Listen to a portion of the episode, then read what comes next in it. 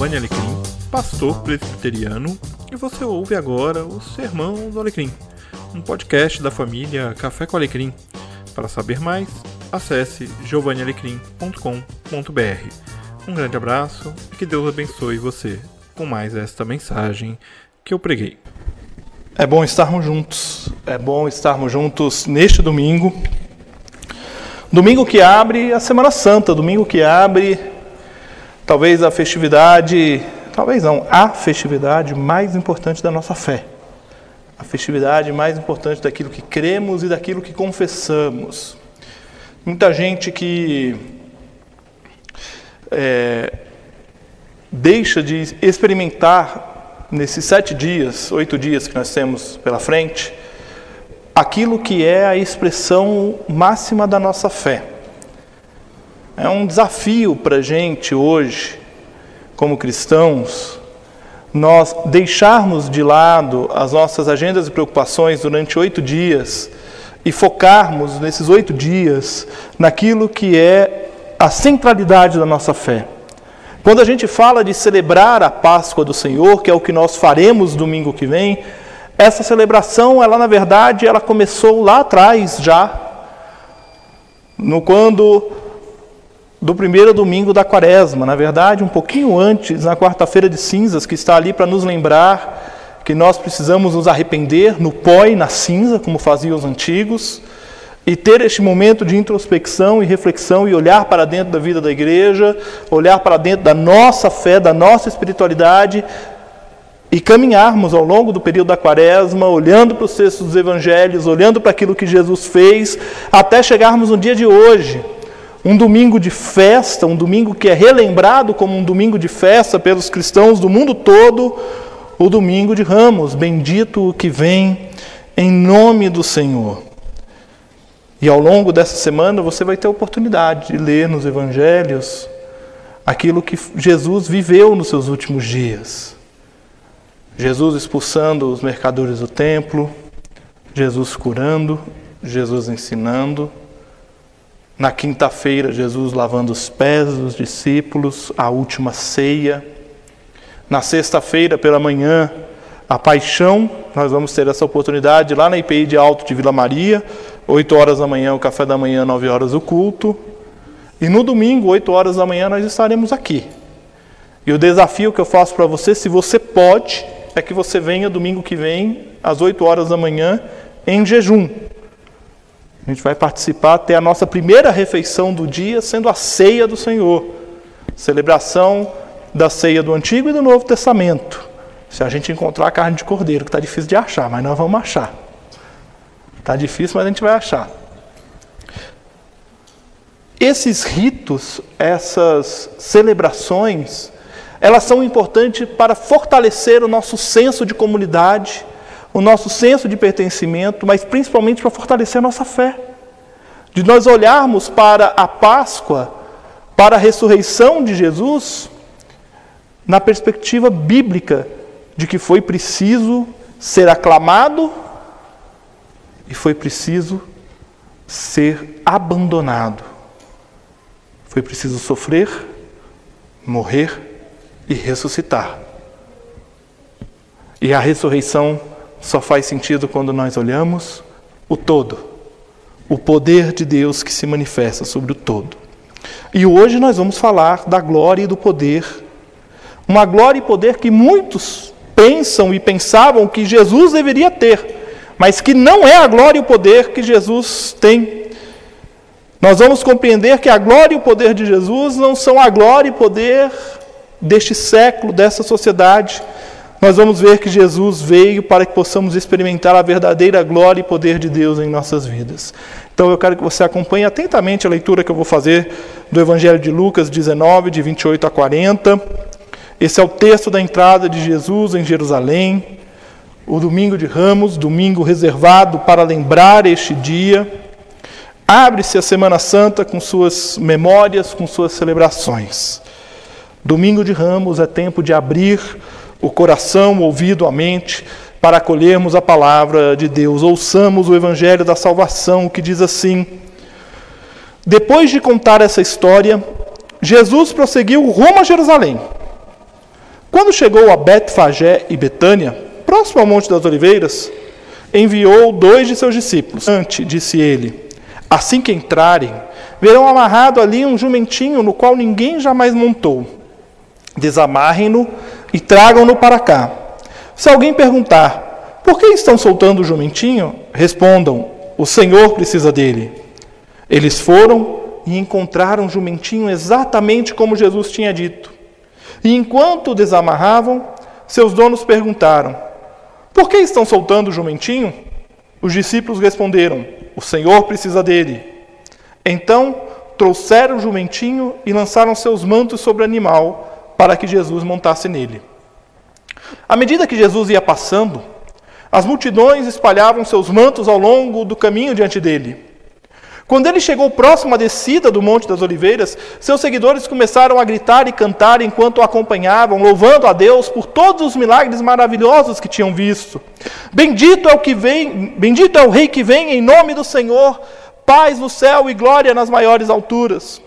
Alguns dos fariseus que estavam entre a multidão disseram: Mestre, repreenda seus seguidores por dizerem essas coisas. Ele, porém, respondeu: Se eles se calarem, as próprias pedras clamarão. Essas são palavras do Senhor para nossa edificação. E segundo o Evangelho de Lucas, a história deste dia, do dia de Ramos, começa lá atrás, para voltar um pouco aí na sua Bíblia, ali mais ou menos a metade do capítulo 18, quando Jesus tem um encontro que você já deve ter ouvido falar sobre ele, que é um encontro com um homem rico, que alguns chamam de jovem rico. E aquele homem fica com seu coração entristecido, porque a ordem de Jesus é uma ordem muito clara. Olha, você abandona aí o que você tem, vende tudo que você tem, dá aos pobres e siga-me. E aquele homem fica com seu coração entristecido. E justamente por conta da reação deste homem, Jesus passa a ensinar aos seus discípulos sobre a riqueza e condena a riqueza. E após condenar a riqueza, Jesus chama os seus discípulos mais próximos e prediz a sua morte e ressurreição. A partir daí, ele sai em direção a Jericó.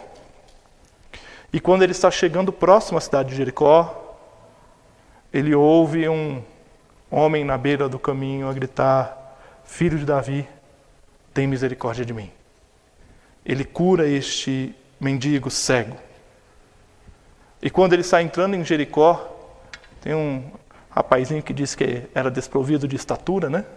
Um baixinho, um pequeno ser chamado Zaqueu, que estava em cima de uma árvore olhando para tentar ver Jesus, e Jesus vira para aquele homem e fala assim: Ô Zaqueu, desce aí que hoje é na sua casa que eu vou, vou ficar. E ali na casa de Zaqueu acontece um milagre maravilhoso.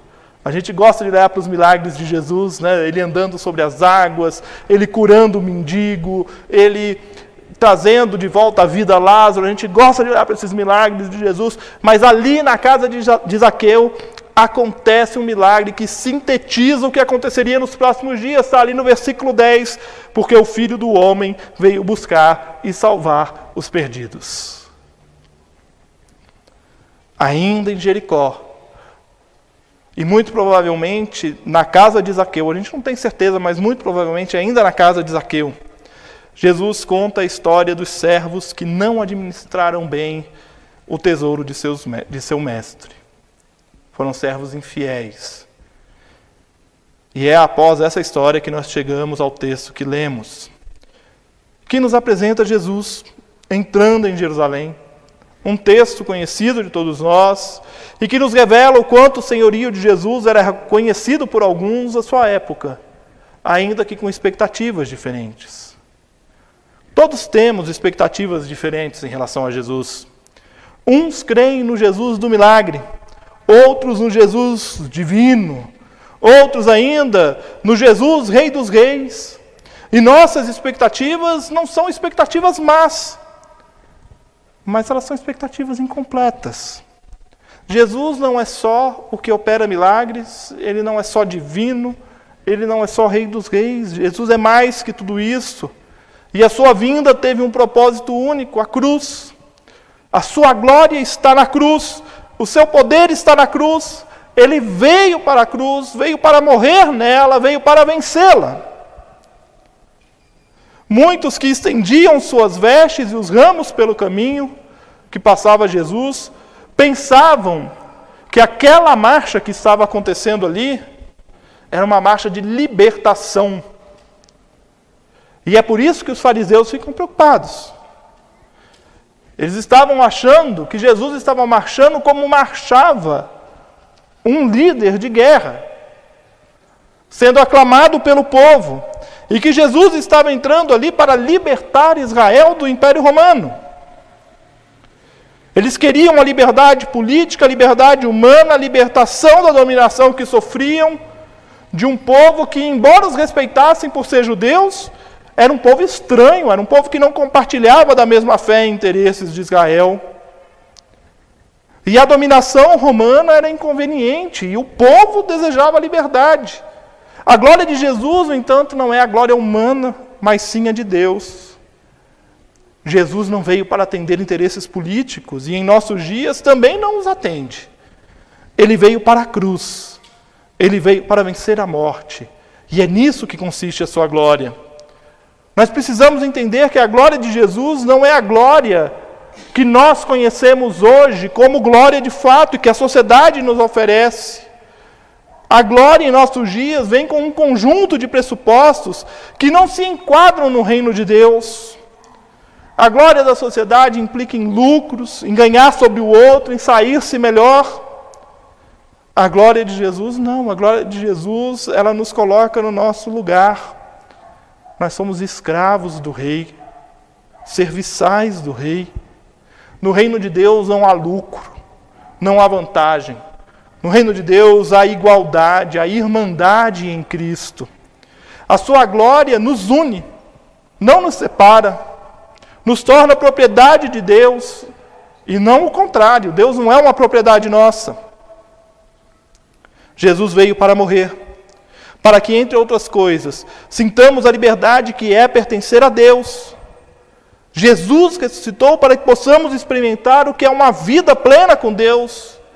Uma vida cujo poder não está nas mãos de pessoas, mas sim do próprio Jesus. E ele não transfere este poder, mas ele usa este poder em nós. Ele nos faz instrumentos de sua graça e vontade. Poder que não é poder de homens. Muitos do que estavam ali esperavam esse libertador político, que estava chegando para ocupar o trono de Jerusalém e promover uma libertação política. Outros que estavam ali estavam esperando um guerreiro, um libertador. Só que o poderio de Jesus não é um poderio militar. Seu poder é acima dos arsenais de guerra. Jesus não foi um estrategista. Jesus não foi um comandante militar. O pessoal do louvor às vezes fica chateado comigo que eu faço até umas músicas que não dá para a gente cantar. Essas músicas de tom de guerra não convém. Não convém, não é a música que a gente canta. Jesus, nosso general é Cristo, é um problema bíblico. A gente precisa conversar. Eu gosto muito de tocar essa música, mas é um problema bíblico. Porque ele não é um general. O poder de Jesus não era bélico. Mas o poder de Jesus também não era sobrenatural. O poder dele era divinamente humano. E somente compreendendo a humanidade de Jesus, nós poderemos entender a sua divindade. O seu amor incondicional pelas pessoas não era algo divino, é algo da natureza humana. Nós fomos criados assim, com amor incondicional pelas pessoas, pela criação. Nós só conseguiremos amar como Jesus amou se compreendermos que os nossos pecados foram lavados e nossa vida foi resgatada na cruz.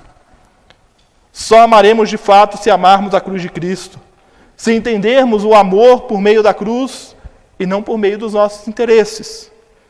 E essa é a diferença de Jesus para os poderosos de hoje. Ele veio para morrer e sabia disso, ele sabia que a cruz era o seu caminho. E como ele sabia que a cruz era para onde ele estava indo, no seu caminho até a cruz, ele só fez uma coisa: uma única coisa: Ele amou. Ele amou. Ele amou incondicionalmente a cada ser humano com quem conviveu. E Ele ama você incondicionalmente hoje. O poder de Jesus está no seu amor por nós. Ele é manifesto nesse amor, e ao nos amar, o seu poder se revela a nós. Quando ele ama aquele homem que pergunta para ele o que, ele tem que fazer para herdar o reino dos céus, e Jesus diz: Olha, você tem que vender suas riquezas. Jesus estava amando aquele homem, ele estava demonstrando amor para aquele homem. Ele estava dizendo: O seu dinheiro vai te levar para o inferno. O seu dinheiro é um Deus na sua vida. Abra a mão dele. Quando ele ama aquele homem à margem do caminho, que as pessoas não queriam. Da, Filho de Davi, tem misericórdia de mim. Oh, cala a boca aí, rapaz, você está atrapalhando Jesus caminhar aqui. Fica quieto aí. Era isso que a multidão falava para aquele homem. E quanto mais chamavam a atenção daquele homem, o que, que ele fazia? Ele gritava mais alto. E ele gritava mais alto. E Jesus ouve o clamor daquele homem. E Jesus faz o quê? Ama aquele homem. Quando ele olha para Zaqueu naquela árvore, ele fala assim: rapaz, tanto esforço para demonstrar amor por mim, vem cá, eu te amo. Ninguém gosta de você porque você cobra imposto. E ninguém gosta de quem cobra imposto. Né? A gente está aí no mês do imposto de renda, né? Aquela dor de cabeça para declarar imposto de renda. Ninguém gosta de ser cobrado imposto. Mas Jesus faz o quê? Vem cá, Zaqueu.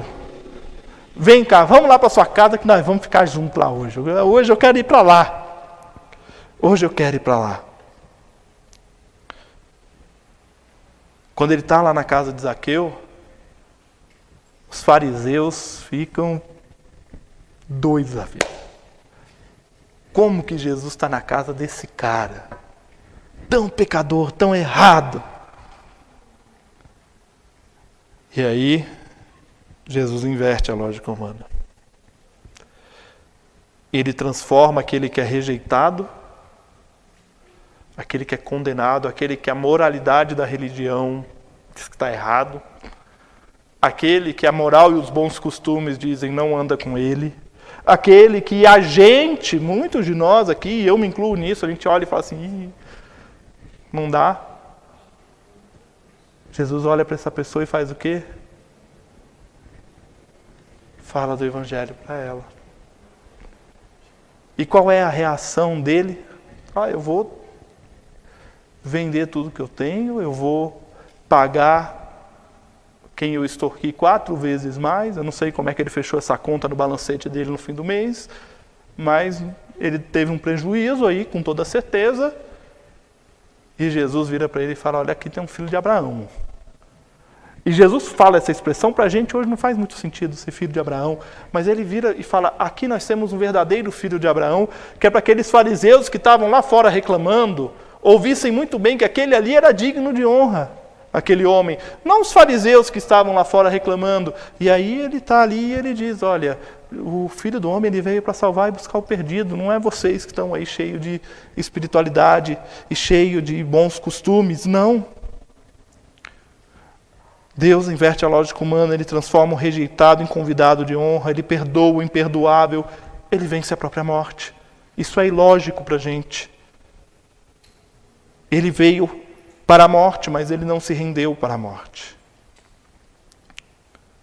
A entrada de Jesus em Jerusalém, cantarmos Hosana, só faz sentido na perspectiva pascal. Somente olhando para a sexta-feira da paixão é que eu consigo compreender os mantos e as palmas estendidas no caminho. Somente olhando para a cruz é que eu entendo e compreendo que a aclamação popular daquele dia é a expressão da esperança dos tolos. Porque aqueles que clamavam hosanas no domingo gritavam, na sexta-feira gritavam crucificam. A plenos pulmões. A esperança dos tolos. Dos tolos que esperavam naquele Jesus que estava entrando um poder político, um poder de guerra, Os tolos que esperam que Jesus seja um resolvedor de problema. Os tolos que esperam que Jesus seja o padrão ético e moral de um governo, coisa que nunca será. Nós aguardamos a volta deste Jesus, que entrou naquele domingo em Jerusalém, sendo aclamado: Hosana, bendito que vem em nome do Senhor. Bendito que vem em nome do Senhor. E este povo que clamava era movido pelo mesmo Espírito que fez com que Pedro dissesse: Tu és o Cristo, o Filho de Deus, e depois o negasse. É exatamente a mesma cena. Eu aclamo e reconheço, mas eu nego. O alerta para mim e para você neste domingo de ramos é: onde está o meu coração? Quando eu canto que eu amo este Deus, que eu amo a Cristo, que eu quero servir a este Deus, quando eu canto que Ele é grande, que Ele é soberano sobre tudo que há, isso se reflete amanhã na minha agenda. Quando eu chegar em casa, isso vai se refletir na minha casa. Eu quero concluir dizendo para você que Jesus veio para morrer. O seu caminho nesta terra foi para a morte. Só que ele decidiu trilhar este caminho amando intensamente. Só que a morte não foi o seu fim, foi o começo de tudo. A morte não foi o ponto final, foi o ponto e vírgula na oração da vida. Nós precisamos compreender que a entrada de Jesus em Jerusalém não foi para a glória própria dele. Ele sabia que o povo que clamava Hosana o indicaria para a crucificação. Não é à toa que logo após ele entrar, o Evangelho vai registrar isso, ele vai até um monte que fica do lado oposto do templo. Ele se assenta naquele monte e ele contempla a distância aquele templo e ele lamenta sobre Jerusalém. E aí ele desce até aquele templo. Ele chega lá e encontra os mercadores lá. E ele expulsa aqueles mercadores ali. Porque ele sabia o que o aguardava dentro de alguns dias. Nós somos convidados a trilhar os caminhos de Jesus, compreender que o poder de Deus se manifesta em Jesus por meio do amor. E é por isso que devemos amar. Para sentirmos o poder de Deus em nós, nós devemos amar incondicionalmente. A glória de Jesus não foi e não é uma glória política e nem social. É uma glória que se manifesta em sua humanidade. E humanamente ele nos amou. É glória que se revela no partir do pão, no tomar do cálice, na conversa em casa, no café tomado com os amigos. É a glória da relação sincera entre os seres humanos, desprovida de interesses e cheia de amor, que é capaz de transformar a história de morte da nossa existência na poesia da vida em Cristo Jesus. Jesus veio para morrer, mas não foi vencido pela morte. Antes, ele venceu a morte e porque ele venceu a morte, você e eu temos vida eterna. Nós não vamos temer a morte. Nós não tememos a morte. É por isso que Paulo vai escrever que morrer para ele é lucro. Lucro. E o viver é é Cristo. O viver é Cristo. Nós vamos caminhar para a sexta-feira da paixão. Nós vamos reviver aquele momento de horror e morte. Só que depois daquele momento de horror e morte, existe a glória da vida eterna. Então lembre-se, no domingo pela manhã, quando estivermos aqui, celebrando essa vitória, ela só é possível porque ele passou pela morte, ele venceu a morte, ele nos dá vida e vida em abundância. Que Deus assim nos abençoe. Você ouviu o podcast Café com Alecrim. Eu sou Giovanni Alecrim pastor da Igreja Presbiteriana Independente do Brasil e um apaixonado pelo texto bíblico, e eu convido você a conhecer melhor os meus conteúdos em giovannialecrim.com.br. Um grande abraço e seguimos juntos, aprendendo com Jesus a leveza de viver.